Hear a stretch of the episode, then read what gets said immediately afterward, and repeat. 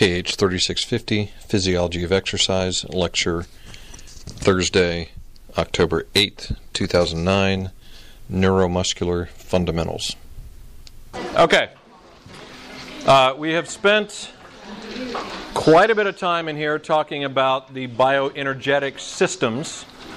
And so, what we're going to do today is go ahead and shift over to our next major system, which is the neuromuscular system. We will talk about the nervous system a little bit, but we're going to spend the majority of our time on muscle. Okay? Um, the.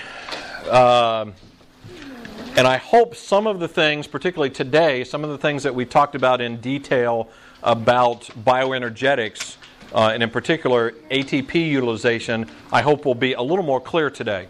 Um, I've got both the, the PowerPoint and then this uh, interactive physiology animation, because this gets into one of these sections where physiology is a dynamic process, lots of things going on. Uh, and a lot of times when you teach physiology, you're sort of stuck with static tools you know, pictures or images, and I find myself standing up here, you know, going like this to try to demonstrate things. And this uh, animation series, it's called Interactive Physiology, is a is a pretty good one. It's kind of basic, um, and it will be a lot of review, I think. And in fact, today's lecture will hopefully be mostly review for most of you. Um, but I want to make sure everybody's on the same page. Uh, but it it it demonstrates in an animated sequence what's going on with the, the process of force production by skeletal muscle. So I think it's useful to spend some time looking at. Okay. Um, it is important to recognize that we have a variety of different types of muscle in the body. Uh, we, we have smooth muscle. And where are we most likely to find smooth muscle in the body? Organs. Organs, esophagus, okay or uh, gastrointestinal tract because that muscle can contract in waves to help move food through our gastrointestinal system. A um, couple of peristalsis, very good. Uh, a couple of other places we'll find it that we'll talk about in here that will be important is where do we find smooth muscle in the cardiovascular system? Not the heart, but blood vessels. Okay? In arteries and arterioles, we have lots of smooth muscle. We do also in veins and venules. That smooth muscle, when it contracts or produces force, allows us to change the diameter of those blood vessels. And that is an important control mechanism that we'll talk about uh, in some weeks ahead. Where do we find smooth muscle in the pulmonary system? What would sort of be the equivalent of, uh, of what we just talked about in the cardiovascular system in the pulmonary system? In the in the uh, bronchi, okay, in our air passages. We actually have an ability to contract or relax smooth muscle, and that helps us govern the diameter of those breathing tubes, which uh, has some important functions and some important consequences for us. Okay? So, smooth muscle, we won't spend a huge amount of time talking about it, but there are some specific points related to exercise physiology where we will talk about smooth muscle. There's another type of muscle that is very specific to the heart, uh, cardiac muscle or the myocardium. It is very similar to striated or skeletal muscle, but we will talk about along the way some important differences. Uh, you'll go in much greater detail into these characteristics and differences when you take cardiopulmonary physiology. We're going to spend the vast amount of our time on striated or skeletal muscle uh, because of its importance of producing force so that we can do some type of activity and exercise and sports activities, and also because it comprises by far the largest amount of tissue in the body. Now, we've got somewhere in excess of 400 uh, individual skeletal muscles in the body. For most people, it, it, it uh, comprises at least 40 or 50 percent of your total body mass um, and provides a couple of important functions for us some sort of constant uh, state of force production for uh, posture, uh, keeping body in the correct alignment. Um, the most important that we're going to talk about is, is force production for some type of movement or exercise. It also helps us uh, because we're um, homeotherms. We like to keep the same body temperature uh, as a product, if you will, a side product of of producing force. Uh, a fairly significant amount of heat is generated, and we can use some of that to help maintain our body temperature. Now, important characteristics contractility. First, that, that's just the ability to produce force. I mean, that's the job of skeletal muscle.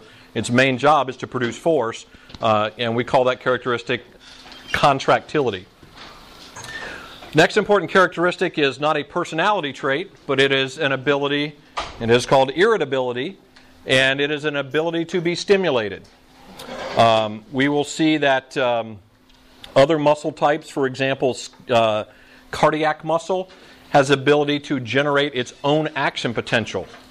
Okay, skeletal muscle is not like that. It needs to receive the signal to generate force from outside. Okay, that usually comes from the central nervous system, but not always.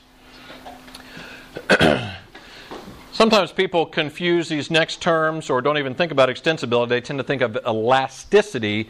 We because of elastic bands or rubber bands, they're stretchy. We tend to think that means elastic.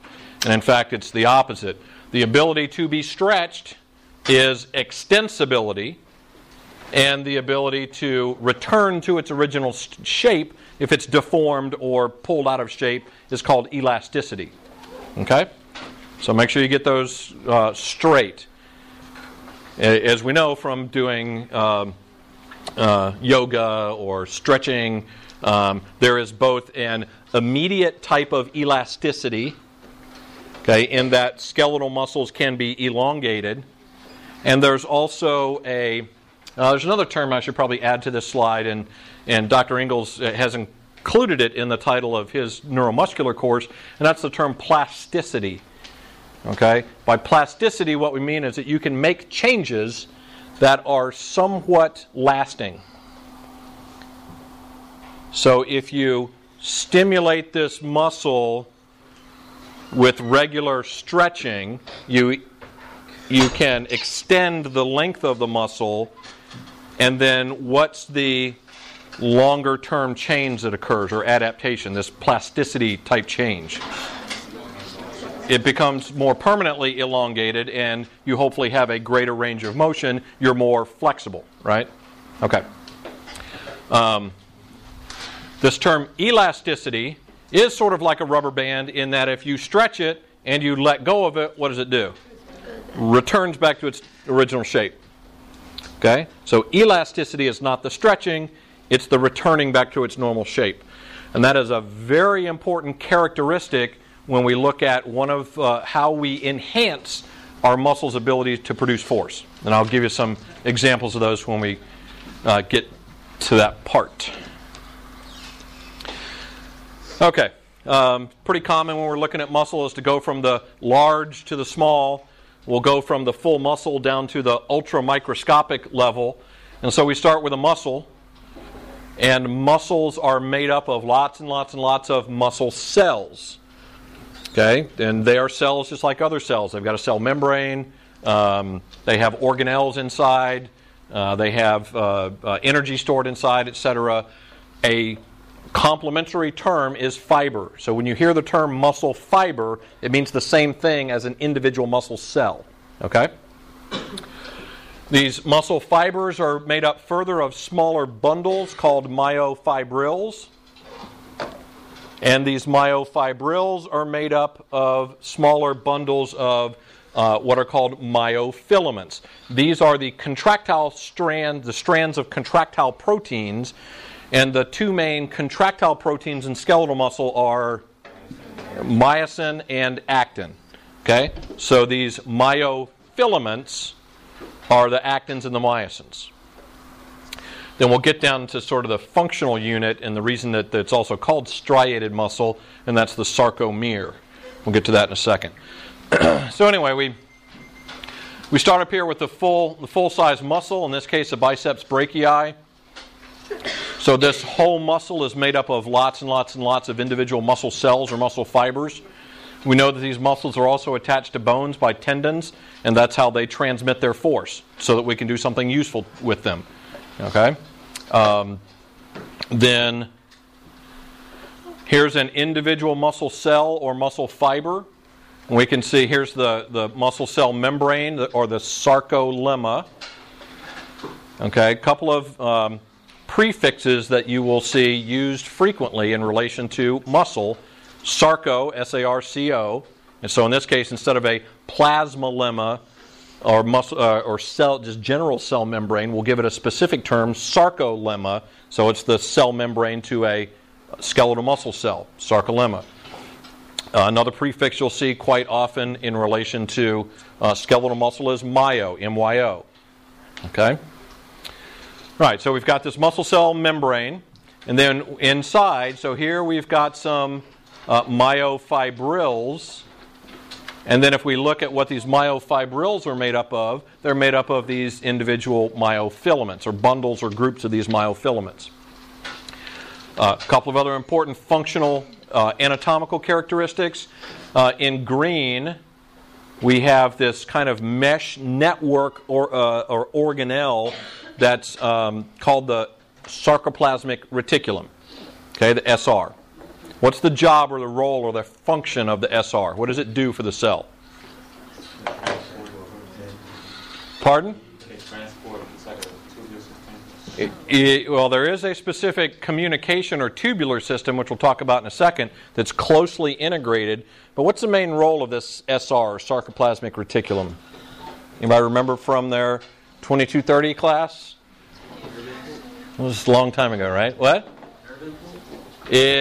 It's not exactly, sort of. It's, it's, it's part of the excitation process. It is stimulated by the nerve impulse, ultimately the action potential.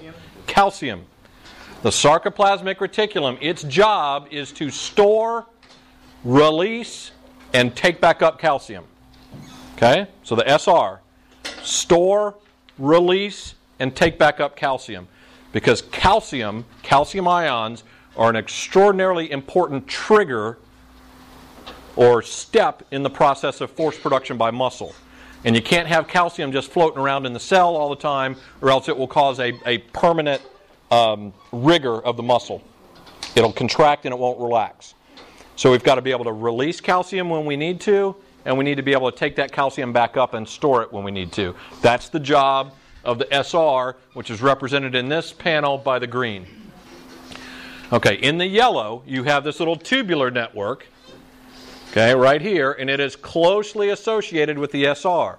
And it is called the transverse or T tubule the transverse or the T-tubule. It basically runs, it's, it's kind of depicted right here in this little section in the upper left right here. The T-tubule runs up to and uh, is associated with the muscle cell membrane.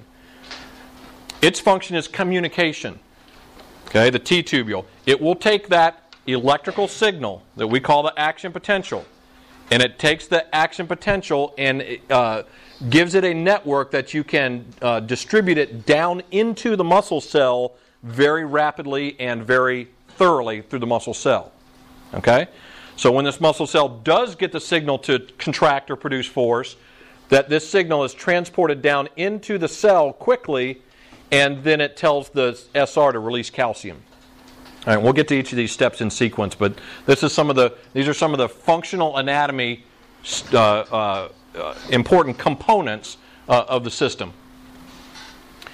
Okay. Um, now, each of the uh, these myofilaments, and again, the main two are actin and myosin. Myosin is the thick filament that's got the globular heads on it that's going to form the cross bridges. Actin are the thin ones that overlap them. They are arranged in a very specific and very regimented kind of pattern.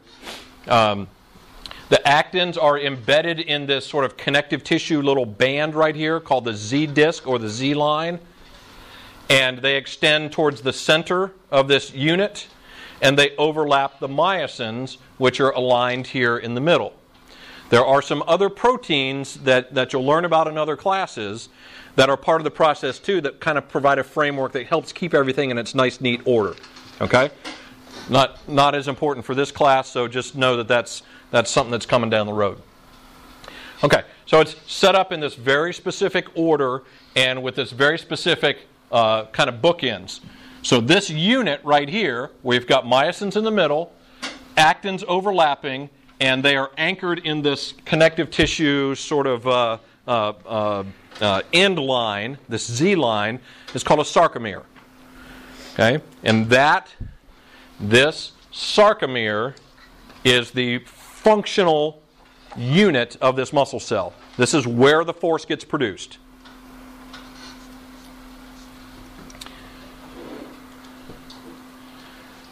Okay. Um, the other way to look at it as well is if we cut this muscle cell in cross section. So we've, we've cut it in cross section and it would have been coming out at you like this. You can see where you've got a myosin, a thick filament, kind of in the middle here, and it's surrounded by these actins like this. And then this one over here is surrounded by these, and this one over here is surrounded by these, etc. So it's a it's both a two-dimensional and a three-dimensional system as to how these actins overlap and kind of surround these myosins. You can see up here a micrograph of this striated appearance. And here's a Z line right here. Here's a Z line right here. And so here's our sarcomere. We've got the myosins in the middle and the actins overlapping from the Z lines. And notice that you've got a sarcomere here, and it backs up to another one here, and another one here, and another one here, and so on and so on and so on. Okay? Um, it's just another view of how it's, how it's overlapping. And uh, run that. This I, I like this micrograph a little better. Shows the contrast a little bit better. Here's a Z line, Z line, myosins, actins overlapping, and you've got all of these thousands of them end on end on end, all within one muscle cell or muscle fiber. Okay? That makes sense? And just remember, as this muscle cell is being stimulated and producing force, this sarcomere is going to produce force. It's going to pull on this one, and this one's going to pull and produce force, and so on and so on. Okay? This is the functional unit where the, all these steps we're getting ready to talk about is where this occurs in a muscle cell. All right. Let me back up and see if I missed anything. Uh, okay. Actin and myosin are what we refer to as our contractile proteins. There are a number of other proteins. There are two important, what we refer to as regulatory proteins. They help regulate the process of force production. Those two proteins are tropomyosin and troponin. Okay, tropomyosin and troponin. They are regulatory proteins. They help. They they don't actually produce force. They don't interact to produce force, but they're part of the process of regulating whether or not force is produced. Okay. Um, this shows a representation up here of this uh, actin, this, the thin filament, and these little sort of tan spots on here represent myosin, the binding sites where the myosin heads will actually interact and bind with the actins. Okay? So when those sites are exposed and open, the myosin heads have an affinity for them and they will want to bind. Well, you don't want that happening all the time because you, you wouldn't be able to walk around. You'd be in, in rigor all the time.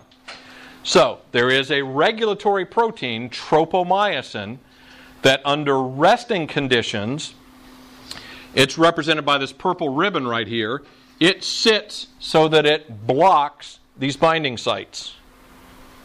Okay? But you want to have a process by which you can reveal the binding sites when you want to produce force. Okay? We do that through these the, the green globular proteins here. This is the troponin.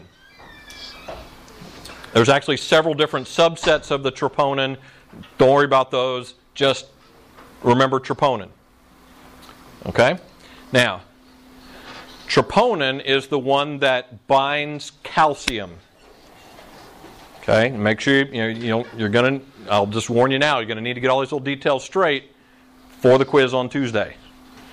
Okay? Calcium binds to troponin. When calcium binds to troponin, it causes a, a, a process of change where this tropomyosin is pulled away and these binding sites are revealed or uncovered. Okay? Actin has binding sites on it.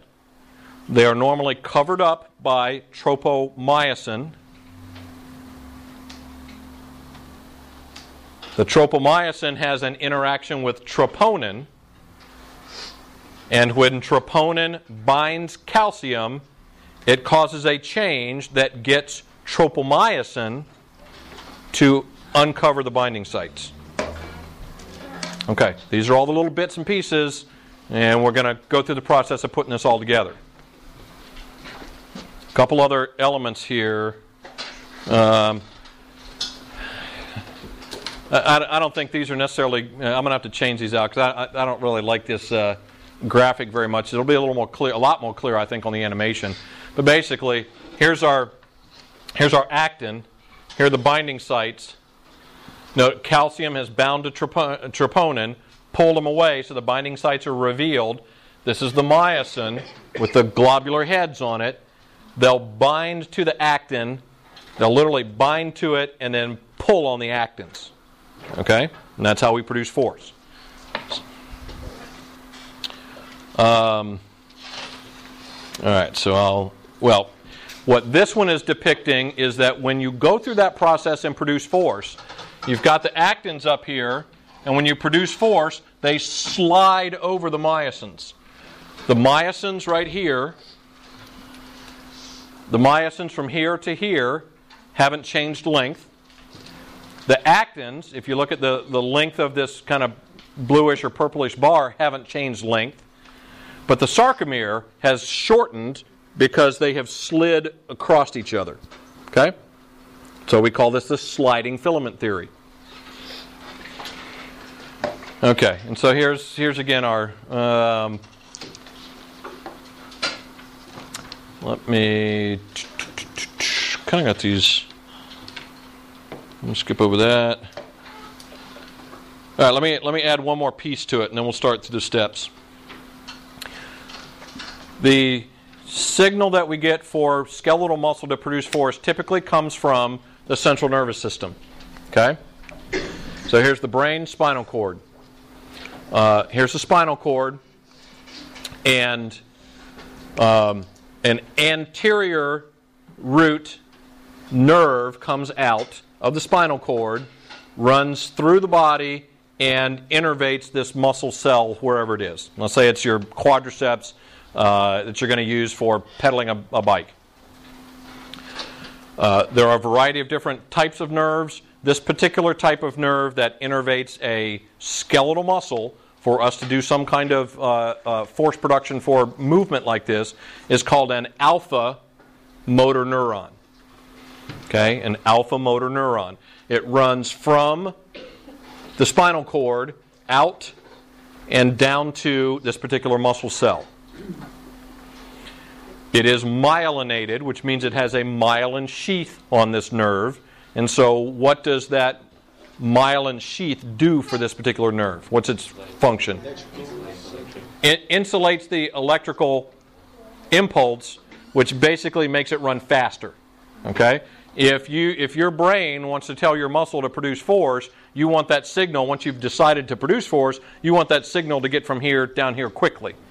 So these alpha motor neurons are myelinated, and so they will propagate or send that electrical signal to the muscle very rapidly. Okay. Um, once this nerve comes into the muscle, the end of the nerve, the neuron, will branch and it will innervate a number of different muscle fibers. Okay, we'll talk about this organization uh, either Tuesday or next Thursday but depending on what muscle it is, where it is in the body, what's its function, its size, uh, there, there may be a difference in how many muscle cells this neuron innervates. All right, we'll talk about that. Um, all right, so this nerve comes into this muscle, the end of it uh, um, uh, splits and innervates a, n- a number of different muscle cells. So here's the alpha motor neuron coming into this muscle cell branches and innervates. This is the muscle cell down here. This is referred to as the neuromuscular junction. It's the point at which the nerve interacts with the muscle. The nerve doesn't actually touch the muscle. It's, it, it sits in this, there's a uh, kind of a folding or an indentation or an invagination of the muscle cell membrane that the end of this nerve cell kind of, kind of sits in.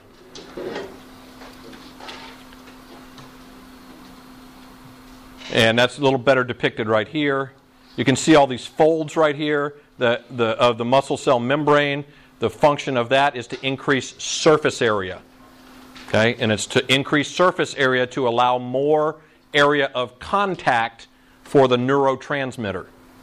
Okay, the signal, the action potential that comes down this nerve is transferred to the muscle cell not by a direct, electrical charge, but by the action of a neurotransmitter, a chemical.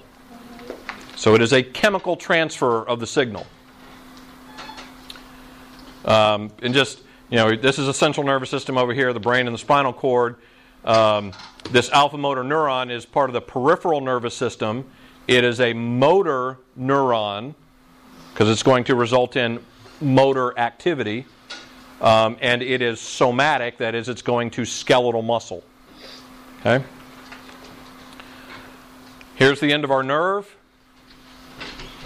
Here's the invagination right here in the muscle cell membrane that the nerve communicates with. The way that the nerve communicates with it is through this uh, neurotransmitter. There are a bunch of different neurotransmitters, but in alpha motor neurons, that neurotransmitter is ACH or acetylcholine. Okay, feel free to abbreviate it as ACH. Okay, acetylcholine. When the nerve signal comes, the action potential comes down the nerve, it stimulates these vesicles where we have stored acetylcholine. They migrate to the surface, the end of the nerve, and release ACH into this space between the nerve and the muscle called the synaptic cleft. This acetylcholine binds to receptors on the muscle cell membrane, and the action potential is now transferred to the muscle. Okay?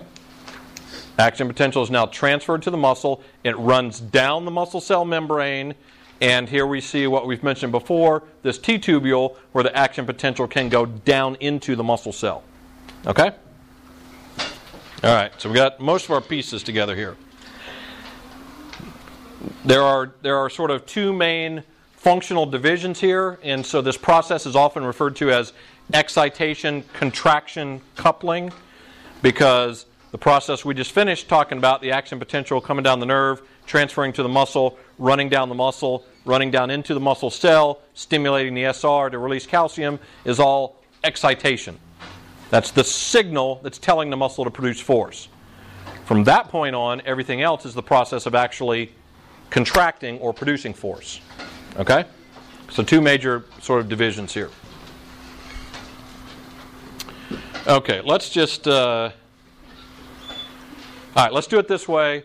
I'm going to I'm to walk through each of the details of the steps, and then we're going to go to the animation and look at the process and how it works. I will tell you right now, this is Tuesday's quiz. Okay? This is Tuesday's quiz. There's there's one or there's two or three, you know, the little multiple choice true false questions on there. This is this is Tuesday's quiz. Okay? So fair fair warning. So, so don't leave. Because we want to talk about the details of it, but you know, I guess that's a danger. Maybe I should not do that next time. Okay. Everybody put your writing utensils down. Ah, it's it's written down already. Yeah, mine's like this big. You just, you just have to you just have to blow it up and print it as a slide instead of. Okay. We start in the nerve. We, the nerve action potential comes down the nerve. When it gets to the end of the nerve, it stimulates a release of acetylcholine. Okay? Acetylcholine floods into that synaptic cleft. I was saying no highlighting either. All right. Just just just watch and listen. Okay? Acetylcholine floods into that synaptic cleft, binds with receptors on the muscle cell membrane. Okay? So what was the nerve action potential has now become the muscle action potential. Okay? So that the signal, the action potential has now been transferred from the nerve to the muscle. All right, and specifically to the, the membrane of the muscle. It will go down the muscle cell membrane and then down into the muscle cell via the T tubules. Okay? So action potential goes down the sarcolemma and into the muscle and the T tubules. That signal, that action potential, stimulates the sarcoplasmic reticulum to release calcium in the cell. So the calcium will now just float around in the watery medium, the sarcoplasm of the cell. Calcium and troponin have a high affinity for each other, so if you release calcium into this muscle cell, it will bind to troponin. Okay? So we get the calcium troponin complex. Calcium binds to troponin. When you get calcium binding to troponin, it causes that shift that makes um, tropomyosin uncover the actin binding sites. Okay? So now these actin binding sites are open and exposed.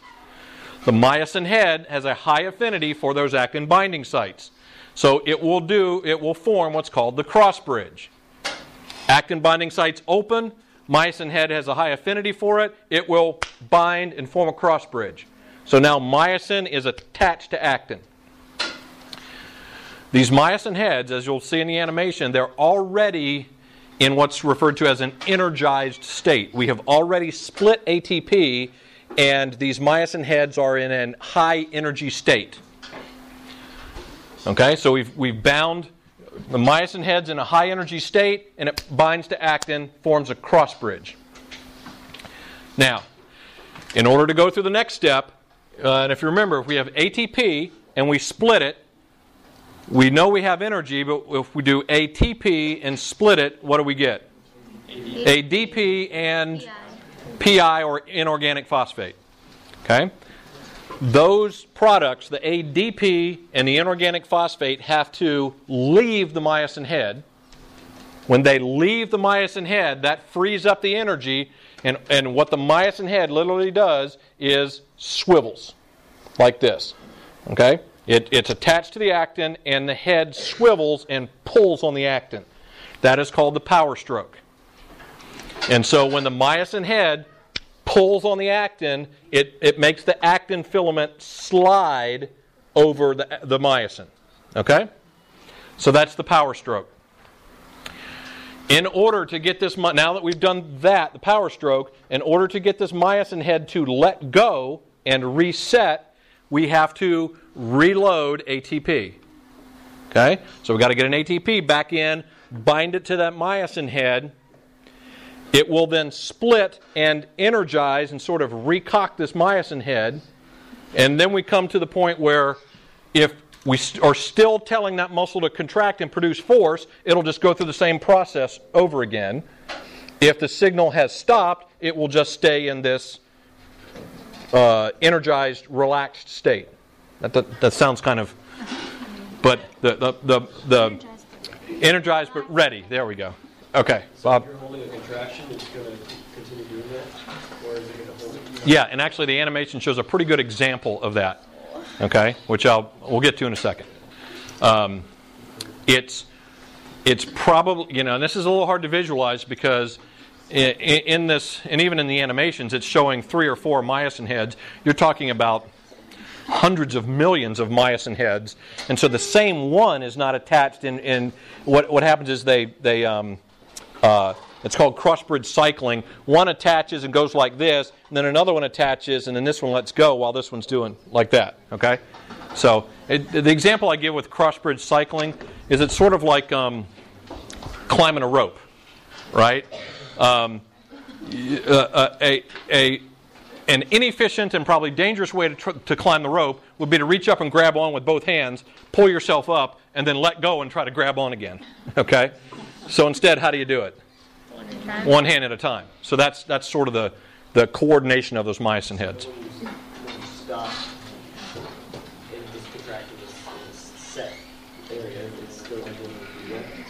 Those individual myosin heads will be doing that but it's it's at such a.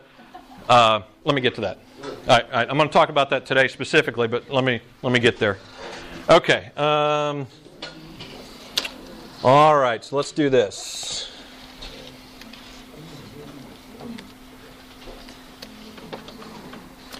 All right, so with this animation, here are the functional pieces we just talked about. The myosin heads look like this. Okay, thick filament with the globular heads on it. The actins look like this, little globular proteins, and in this case, the, the binding sites are in black, little black dots on there. We've got tropomyosin, which is the long uh, strand of protein. We've got troponin, the globular protein, which is in purple here. Um, ATP, little yellow star, and calcium ions, little red dots. Okay, so that's our uh, components. I got to make sure the sound's on because. Uh, Can you put a link to this on Google? um, let me double check. Well, see, these are these are this comes uh, in individual CDs. It, it's not online. Um, You can YouTube it. YouTube has animation of it. do they? Oh, good. You can YouTube it, or I'm pretty sure we've got this loaded on the four computers that are in the applied physiology lab. Okay, and and I'll have to tell you, it's. Uh, um, I really like these. In fact, this company, uh, it's A.D.A.M. Software, which is located in Marietta. Um, these guys started out as um, uh, medical illustrators and kind of got into the animation thing. They started with anatomy packages, and they've done these these physiology animations, which I, I think are great. And there's there's now I think ten modules, so there's, it's a terrific review of like ten different physiological systems. So um, anyway, okay. So, all right, that we don't. We've already. Okay, so here's our here's our thick filament. Um, so there's the myosin head, and again, it's got this long sort of tail portion and then the globular head. Uh, and there's sort of two functional elements to this. The globular head's going to form the cross bridge, and it actually swivels sort of in, in two spots. And uh, I hope the sound's working here. Come on. Oh, the head. There we go.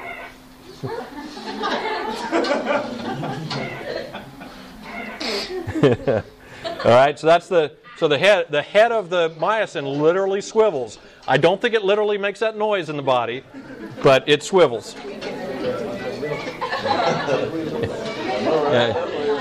yeah I, I know I creak when I move, but I think it's more bones than it is muscles. So, okay, the tail portion also.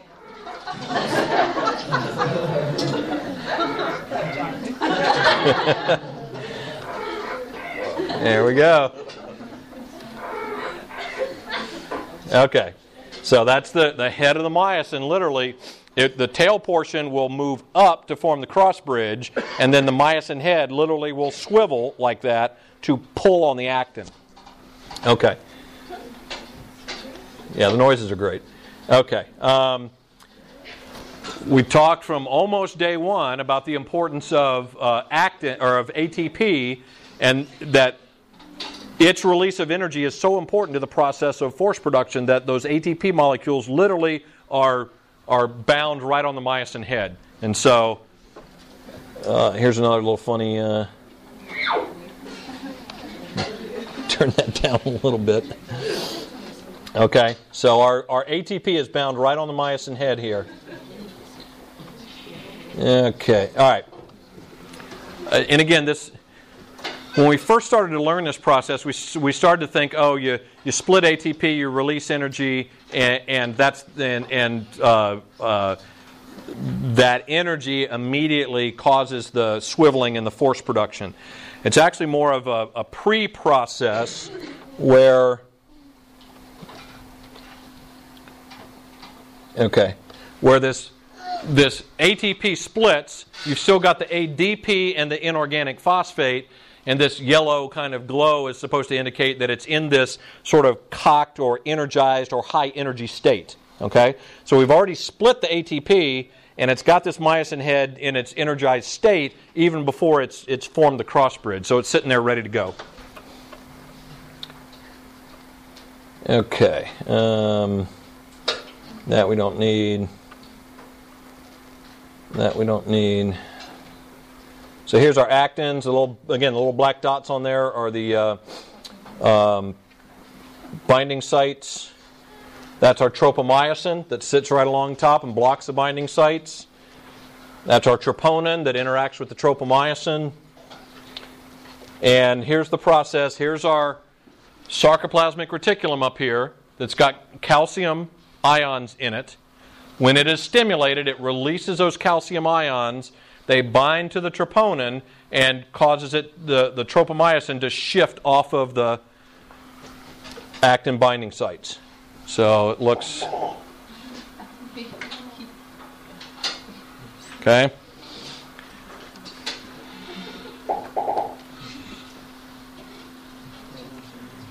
All right, so calcium bind calcium binds to troponin.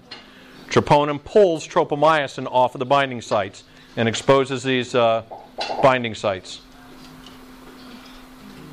Okay? All right.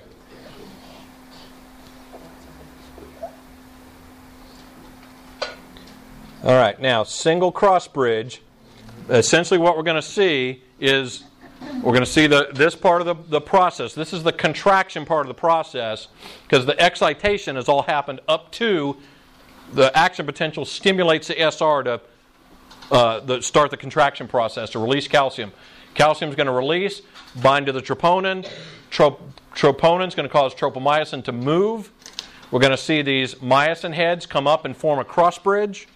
We're going to see the ADP and the inorganic phosphate leave, and then we're going to see the power stroke. And then I think with this one, I can't remember, but we'll see then ATP coming back in and reloading, allowing that myosin head to reset. All right, so let's take a look.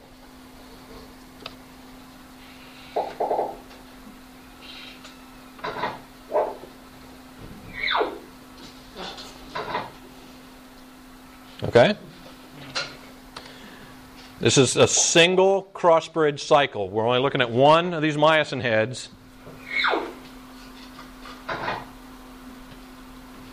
Okay? All right, the other part, part of this I didn't mention was if the stimulation is not ongoing to produce force, what happens is we will then, a troponin will release calcium, and calcium is, is pumped through an active process, uh, through calcium pumps that require ATP energy, uh, will pump the calcium back into the SR. Okay? So the SR is an important organelle, stores calcium, releases it when it's stimulated, but it also has these calcium pumps in it to take up the calcium and, and pump it back in when you're ready for that muscle to relax. So, all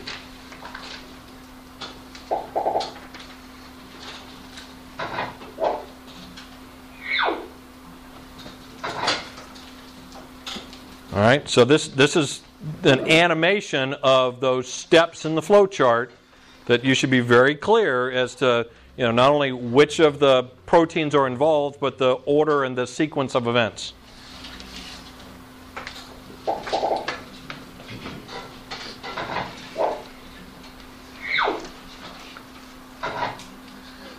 Okay.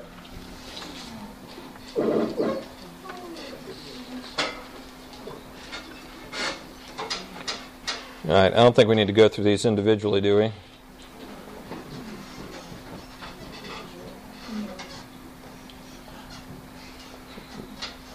Uh, and this is just a this is just an animation of the calcium pump that uh, okay takes ATP, it takes requires energy. So if you're the higher intensity that you exercise, let me, okay, that's getting a little annoying. All right, so the higher intensity of your exercise, the more force you're producing by the muscle not only are you using more ATP for force production by the muscle, you've got to also use more ATP for resequestering and then re-releasing the calcium. Okay, so it's another another little area where we're using more energy. Does it take ATP to pump it out? No. The question was, does it take ATP to pump it out? The answer is no. The the release does not require energy. but to resequester it and pump it back in does. Question. Um, what happens when you get like a Charlie horse and your muscle like can't relax? Um, there's there could be a variety of different reasons for that, but sort of your typical muscle cramp that's kind of related to exercise is is typically an electrolyte imbalance that is get that is sending uh, not a nerve signal but a an electrical signal within the muscle that is telling it to contract in a in a small area of the muscle.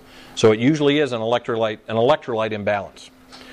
There, there is some role of dehydration that's involved with that, and that probably affects the concentration of those electrolytes because of the lack of water in that area, also.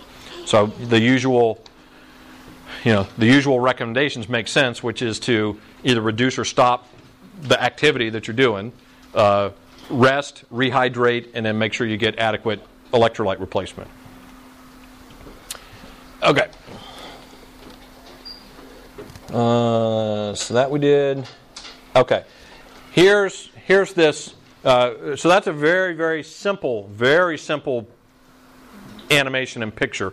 This one is still simple, but it represents a little bit more about what's going on in the muscle. In that it's not just one myosin head, and it's not all the myosin heads at once. It's these myosin heads kind of acting in a in a in a type of coordinated fashion. So. Um, Here's multiple, this is called cross bridge cycling.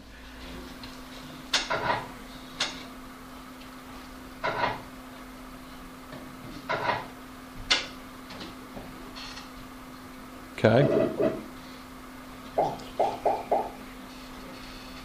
And notice also the difference of how much the actin is moving compared to the single individual crossbridge cycle or power stroke. Again, it's the same idea as, as uh, climbing a rope. If, if you're just going up by one like this, you're only going to be up, pulled up a certain distance on the rope. If you go hand over hand, you can cover much more territory. So if all these were attaching at once and just going through a power stroke, the amount of sliding of the actin over the myosin would be pretty minor. But if you do this in a coordinated fashion this way, you get much greater sliding and more force production. Okay? Or a, a greater amount of shortening of this sarcomere and muscle. Okay. Now, so let's take this out to a little. Um, What says the water on the power stroke? I'm sorry? What says the water, like who goes first, who knows what the... I don't have a clue. Don't have a clue. There's we, we will talk Tuesday or Thursday about how um, remember this is this would be happening in an individual sarcomere within an individual muscle cell or muscle fiber. And individual muscle cells or muscle fibers follow the principle that's called all or none which is when the signal hits that muscle cell and tells it to produce force, that individual muscle cell will um, have these myosin heads in, in whatever whatever it is that coordinates that crossbridge cycling will produce all the force that that muscle cell is capable of. Okay. Well, we know we want to be able to uh, grade or change the amount of force we produce for different different activities. Um, and so there's a there's a, a, a larger pattern in, in the way that we do that. But how how this individual myosin knows you know which one of these is, is supposed to uh, attach and go at any given time, I have no clue. All right. So what this what this is intended to do is to take this up to a bit of a higher level here and show the whole myosin, the actin. So here's a sarcomere, here's a sarcomere, and then kind of show it in relation to this would be a sarcomere in one of our quadricep muscles, as this uh, subject up here does a knee extension. Okay, so there he's sitting on there. He's going to do a knee extension, which is accomplished by contraction of one of our four quadricep muscles, or all four of them acting together. And so, as these muscles contract and produce force, we'll see what happens within the sarcomere here.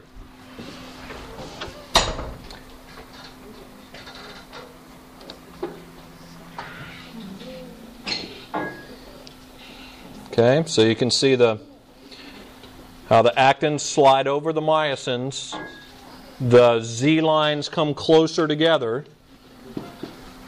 Okay, see how the Z lines come closer together.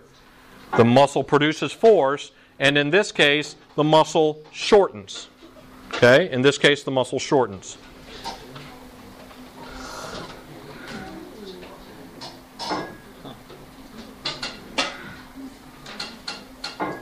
Okay, now, I think that's. Uh, Is there myosin on all sides? Like they have the uh, myosin heads are on all sides of the muscle. Yep. In fact, if we go back to um, go back to here,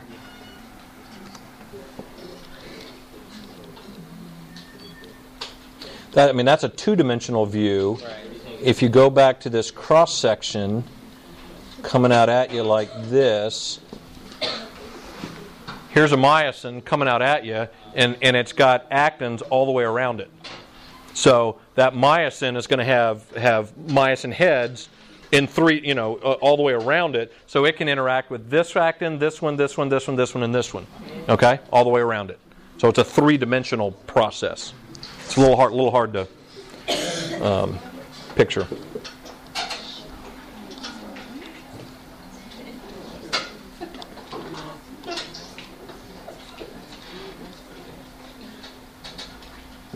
Okay, now.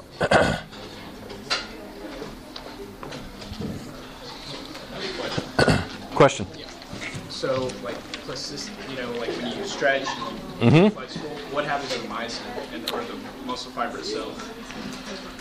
Do they elongate as well? Um, it it probably it, with certain muscles it probably has more to do with the connective tissue around the muscle and the connective tissue that anchors muscle to the to the bones. Okay, um, I would suspect though in in in terms of uh, large increases in flexibility over time, there probably is some resetting of length of those sarcomeres.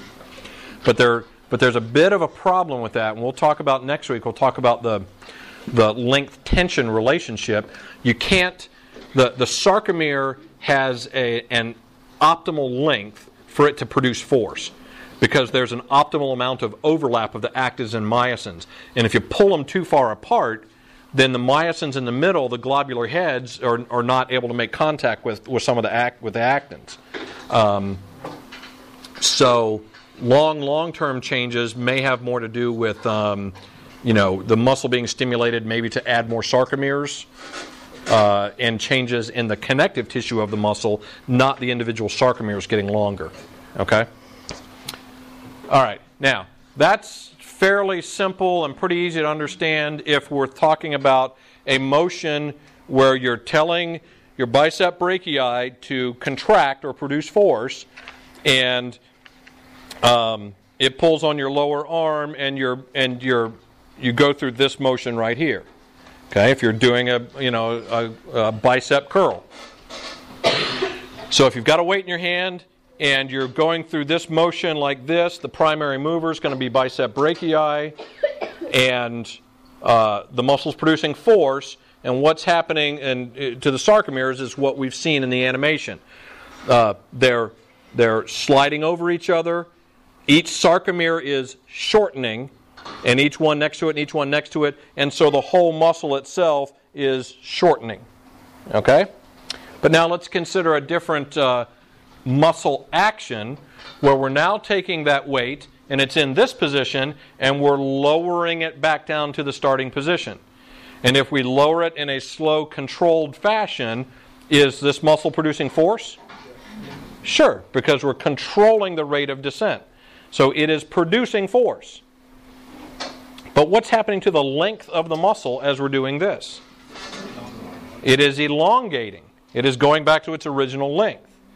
So the muscle is producing force, but you can uh, picture the actins and the myosins are actually elongating or pulling apart this way instead of shortening. Okay? So it's one of the reasons I don't really like to use the term muscle contraction because muscle contraction implies what? The term contraction is what? getting smaller or shortening. Okay? But clearly there are examples where the muscle, the length of the muscle itself, is lengthening while the muscle is producing force. Another term we call that is eccentric or an eccentric muscle action. And see, I, see, I think this terminology is actually oxymoronic because it, the muscle is not contracting. It's producing force, but it's actually getting longer. Okay? In weightlifting, what do we call this portion of the lift? Negatives. Okay? The negatives. There are also examples where you can take that, that weight and hold it in a fixed position like this. Okay? Is this muscle producing force? Sure, to hold it in that position. But what's happening to the length of the muscle and the length of the sarcomere? It's not changing. And so we call that isometric, same length. Okay? So the muscle is producing force, but it's not shortening. Okay? Question.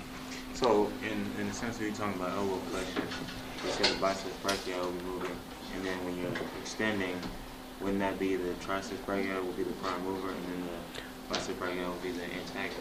Only, his question is if we're looking at the, the negative portion of a bicep curl, isn't the, isn't the tricep the primary mover? Well, it depends. If I had that weight and I was pushing it upwards against gravity, then this would be the primary mover. Okay? But in this case, you don't need a tricep at all to just let this return because the force of gravity will take that weight back down to the ground. And what you're doing is you're using your bicep as uh, to produce force to control the rate of descent. Okay? So in that, you know, if I if I was pushing it down, if I had a bar here and a weight and I was pushing it down, then it would be the primary mover. But in this case, the primary mover is gravity. Okay? So does that make sense? All right. So I like to talk about muscle actions. There's concentric or positive muscle action, where the muscle is producing force and the filaments are, are, are sliding over each other and the sarcomeres and the muscle is getting shorter. There's eccentric muscle actions, where the muscle is producing force, but it is lengthening. Okay, it is lengthening. And there's some isometric where you're producing force, but the muscle's staying the same. All three of these types of muscle actions are very important and integral to human movements. Okay? For example, when we're walking or running, if you're going to push off, your quadriceps are primary movers in concentric because you're in you're in some degree of knee flexion and you're going to do knee extension, right, to push off. So that's a concentric motion of your quadriceps. But then when your foot hits the ground, your body flexes downward like this. Are you using your quadriceps? Sure, because if you don't use your quads to resist knee flexion, what happens? You fall down. Okay? So both positive and negative, or concentric and eccentric muscle actions, are a normal part of muscle actions and, and, and movement. Now, uh, again, in a couple lectures, we're going to talk about exercise induced muscle injury and muscle soreness. And I will tell you that eccentric muscle actions are much more, or associated with much more muscle injury, soreness, damage than are concentric muscle actions. But they're still normal and they're part of our normal movement. Uh, we'll talk about it more in that section, but when we started studying muscle injury and delayed onset muscle soreness and that stuff in the 70s and 80s, the idea was oh, wow, the negative part of weightlifting is eccentric and that causes muscle soreness. So let's not do that. So some equipment manufacturers came up with types of equipment that allowed you to do just the positive. For example, there were some uh, liquid hydraulic and air hydraulic resistance machines that the resistance was in the direction of you know whatever the exercise was, and then there was no resistance coming back. The problem is, is once that started to be studied for about five or ten years, what they found is you don't get as effective of increases in uh, muscle strength because we've eliminated that negative or eccentric portion. Okay? So even though it causes more injury and damage and soreness, it seems like it's to some degree integral to the optimal adaptation of the muscle. Okay, so we don't want to totally eliminate eccentric uh, muscle actions from our from our uh, uh, exercise.